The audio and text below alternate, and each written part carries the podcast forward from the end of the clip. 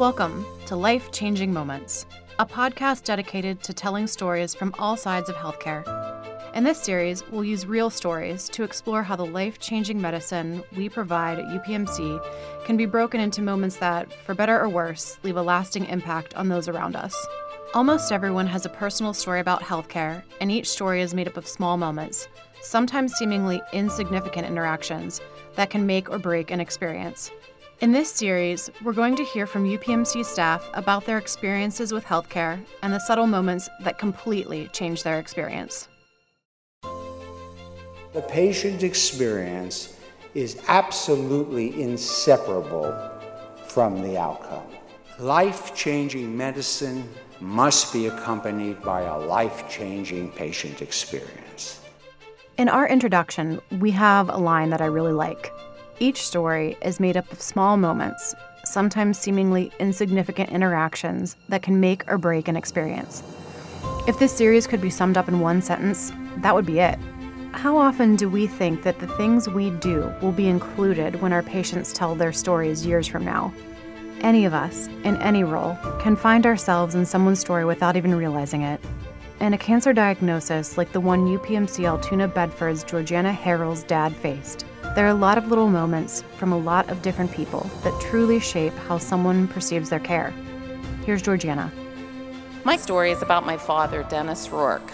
Before I get to the main part of the story, I need to share four key facts with you so that you truly understand why my story was so powerful to me and my family. So, my dad actually goes by Butch. He grew up in a large family with eight brothers and four sisters. That equates to a lot of nieces and nephews.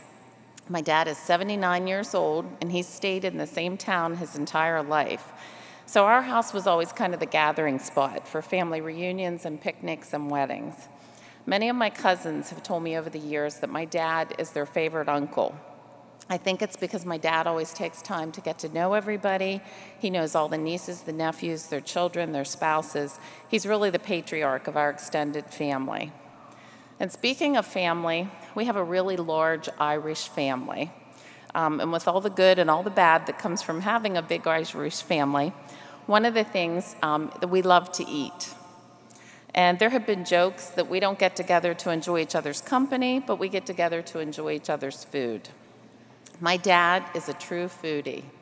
My dad was a foodie before it became invented on the Food Network. While many people eat for various reasons, my dad eats because he truly loves food. He loves ethnic food, different seasonings. There's, there's nothing that he will not try. If they ever start a Pennsylvania version of diners, drive ins, and dives, my dad would be the host. He knows more places to eat in these little burgs in Pennsylvania than I, I can even begin to imagine. He has a rating system, and you're either pretty common, above average, or the best ever. And there's been a lot of best ever meals from my dad. So much so that about a year and a half ago, my dad was diagnosed with diabetes.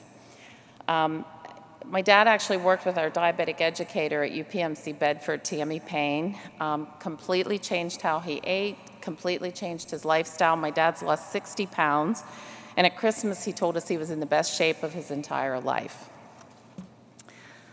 Another thing you have to understand to really appreciate my connect to purpose about my dad is his voice.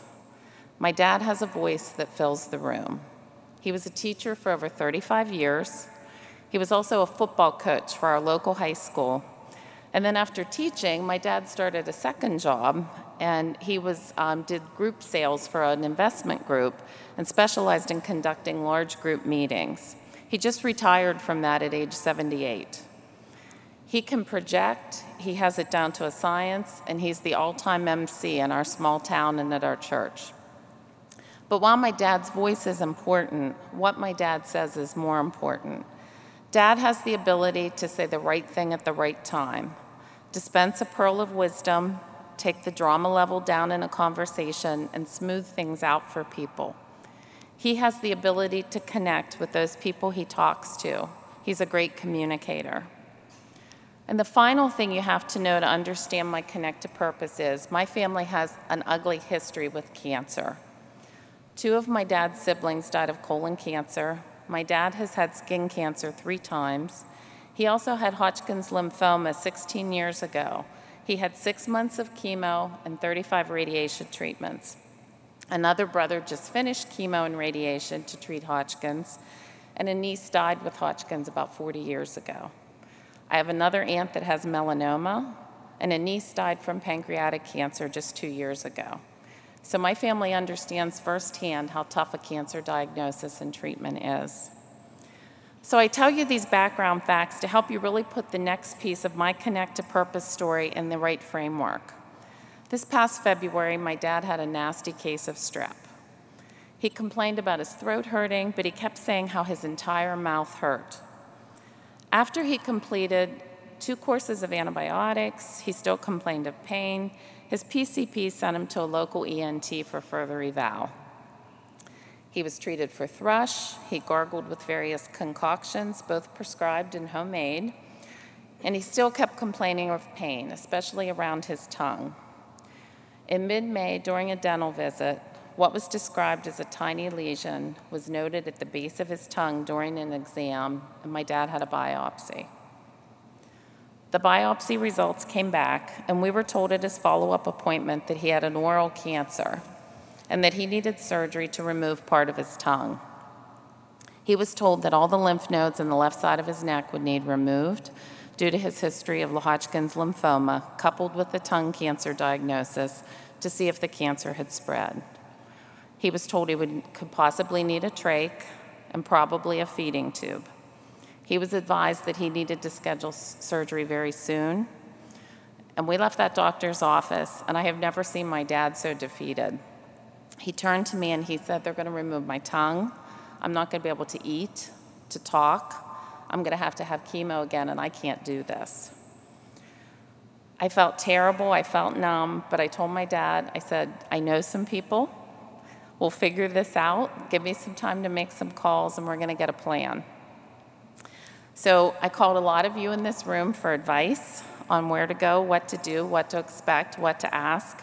And I want to thank so many of you for your kindness and your assistance and your patience and guidance.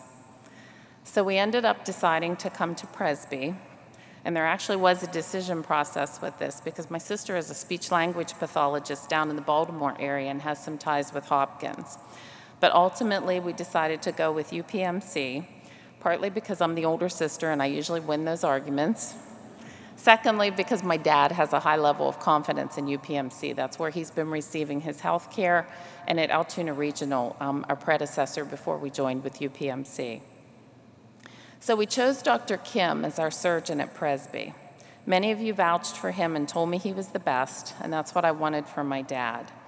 Rick Kidwell actually reached out to Dr. Kim. Rick's in our corporate risk department, and he left him know that I worked here at UPMC and I would be bringing my dad in for a surgical opinion. And I thank Rick so much for that. I went with my dad to the initial office visit. Dr. Kim came in, examined my dad, sat us down, and explained everything that he would be doing. He showed us a picture. He said he would have to remove part of the tongue, but he felt he would be able to spare enough tissue to still allow my dad to speak and eat somewhat normally. He told him if he had any kind of deficit, we could look at speech therapy. He explained why he had to remove the lymph nodes. He talked about how big the neck incision would be, and he told my dad he would go home with drains for a time. That was a big conversation and a lot of information for my dad that day. But then something really good happened in the office that really helped my dad look at this experience differently. Bill is a member of Dr. Kim's office staff. He's the scheduler there we had to have additional testing done before we could have the surgery. When we got to Bill's test desk and he made all the arrangements, he started to give us directions where we would go in Presby for these tests. I explained to Bill that I would not be coming on the testing day, but my dad would be coming with another family member. And Bill did the nicest thing he said, he told my dad, he said, you know what? He said, you know where you're coming to get to this office. He said, just come back here that day. And he said, I'll walk you over to the testing department so you can get those tests done. To my dad, that was priceless. Someone cared about him and was going to take him over to get his test. So finally, we come to Pittsburgh for our surgery day. We reported to Presby at the appointed time and we met the anesthesiologist, Dr. Beeman. Dr. Beeman was wonderful. I was very worried about anesthesia. So you have to know I'm the risk manager, even though the sign said director of nursing, that was in a past life. But um, risk managers are paid to worry and paid to fret, and I'm very good at that.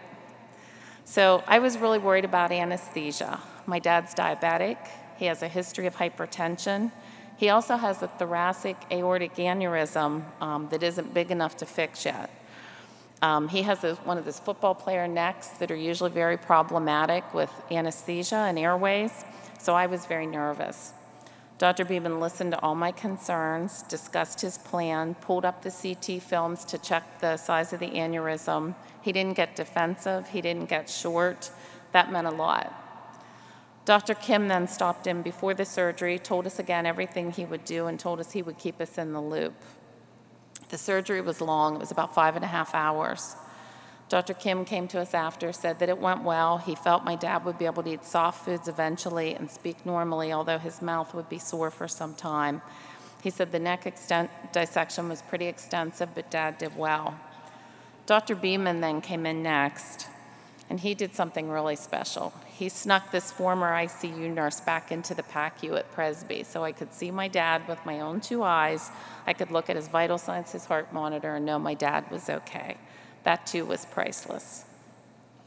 After PACU, they moved my dad to 8 West. Um, the nursing team there was excellent. And again, for those of you who don't know me well, me saying that something was excellent, that really means it was excellent because I'm not easy to impress. But those, those people really impressed me. They were wonderful. Melissa was the first nurse we met. She oriented my dad to the unit, gave him pain meds, got him another blanket, made sure he had a call bell, and told him not to get out of bed without assistance. She was confident, reassuring, organized, and focused. I was glad she was our immediate post op nurse. Michelle was another nurse on the team. She was so kind and she was the best listener. She really talked to my dad um, about his foodie fears, as we called them, and what he'd be able to eat. She even shared crockpot recipes with him because so the, the food would be the right consistency. She was very special. Carrie was special, and she was my favorite for probably very selfish reasons. Carrie was our night shift nurse. She came on at 7 o'clock that night. She was so engaged with my dad during the bedside handoff and so focused. Around 9 o'clock, Carrie came in to talk to me. She said, You look really tired. She said, I heard you say you're staying at the hotel right down the hill. She said, Why don't you go ahead, go home and get, get down to the hotel and get some rest? She said, You're right down the hill. I have a late assignment. I'm going to really keep a close watch on your dad. And she also gave me her phone number. And she said, If you have any questions, you can just call up and get a, a report on him. Do you guys realize what a big deal that was to me that day? You see, I found out that it was easier to take three small children to Disney than it was to bring two parents out to Presby for surgery. And I'm not exaggerating that um, because I've taken the three small children to Disney. My mother is a significant fall risk, and she's um, one of those fall risks who won't admit she's a fall risk, so we won't use a cane, we won't use a walker, and God forbid we would never get in a wheelchair. So navigating Presby was a little tough. Um, there was also the high stress of the day, plus, I had been awake for a really long time because you have to know that my dad is old school. And if you have an appointment, you should show up a half hour early prior to the appointment. Our reporting time to same day was 5 o'clock. So my dad thought we should really be at the surgical area at 4:30 and he felt that we should be at the doors of the main hospital by 4 because we would need to find where we were going. So we had compromised and I had told them 4:30. I lied. I said Ubers don't start till 4:30 and we needed an Uber to take us up the hill. So I was in the adjoining hotel room from my parents, and around 3:15, I heard a lot of noise over there, and I got up and I went over. Um, my mother was up, showered, and dressed. My dad was up and ready, and the bed was even made. I said, "It's 3:15 in the morning. Like we don't have to be there till five o'clock. Why are you guys up?" And my dad gave me one of those pearls of wisdom for time management, and I'll just share it with all of you. He said, You don't always have to show up for something looking like you were just dropped on the roof by a parachute. So remember that when you're, when you're planning your time for a meeting. So after I stopped laughing, I got ready and we went to the hospital at 4 o'clock like my dad wanted to. So suffice it to say, at 9 o'clock at night, when Carrie came to me and said, I have this, I can care for your dad, and I'll let you know if there's a problem, that was the best gift ever. I will always be grateful to Carrie that I was able to leave and get some much needed sleep that night. Susan was the nurse who discharged my dad the day we got to leave the hospital. She did a great job with discharge teaching, and she was so concerned that my parents would know what care was needed and that they had everything to be successful at home. There were so many other people who interacted with my dad on 8 West too, and I apologize for not knowing their names. From the speech therapist who administered a swallowing test, to the physical therapist who showed him exercises, to the dietitian and the dining hostess who helped my dad choose food to meet his dietary needs. You were rock stars to my family. You helped my dad do well, and he went home later that week. So, my sister and I did a handoff Thursday morning because I'm a good nurse. And I was, I was leaving, and my sister was staying for a few days. And I had talked to them Friday morning, so I was a little surprised Friday at work at 4:30 when my phone rang and I saw my parents' phone number. So I'm the risk manager. I picked it up and I said, What's wrong? And my mom was on the phone and she was laughing and she said, There's absolutely nothing wrong. She said, We just got off the phone with Dr. Kim and he called us to say that your dad's pathology results are back and there's no spread of cancer into the lymph nodes. So that was such awesome news and especially awesome to get that on a Friday afternoon at 4:30 from the surgeon calling the patient directly. That made such a difference for us and not just us, but a huge group. So remember that big Irish family I told you about? My sister and I started posting and texting and, and all the things you do to spread news. And by six o'clock, 90 people knew that my dad did not have a spread of cancer and would not need chemo and did not have to go um, through a worse cancer journey. That was huge. So, the final piece of my story so, I started with a Penn State fight song, and I told you I would tie that in. My dad's been a Penn State fan his whole life. He's had season football tickets for 51 years. And at the end of the 2016 season, though, my dad and his brothers gave the tickets up because they said they were getting older and they felt they couldn't go to all the games. So, do we have a picture we can put up? So, during one of our long hospital days, my dad told me that he really regretted giving up those tickets. And he said he really would like to get the family and the ones that could go and go back to Penn State. So his surgery was in June. By mid August, I felt he was doing pretty well. So I wanted to see if we could set up this Penn State day. I found with some creative planning, cooperation from your kids for scheduling, and the help of StubHub, you can buy eight tickets, eight rows up from the field, get a reserved parking spot in the lot beside the stadium, and take an old guy for an early Christmas present. This pictures my dad, myself, my sons, my husband, my aunt and uncle. We went to the Kent State game a couple of weeks ago. We actually had two tailgates. We made the most of our day. We had breakfast and supper, and we ate a lot, talked a lot, and laughed a lot. And my dad told me on the way home it was the best ever. I discussed with my dad that I would be sharing his story here today, and I asked him what he would want to say to the leaders of UPMC to help you understand what mattered most to him. And this is what he said. Please tell everyone that what they do really matters, that what they say really matters, and how they do it and how they say it is everything to their patients. And please thank them from the bottom of my heart.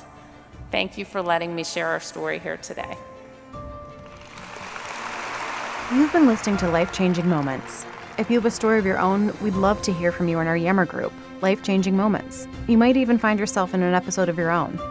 In the Yammer group, you can connect with your coworkers to see how they're creating an exceptional UPMC experience and share your thoughts on each episode.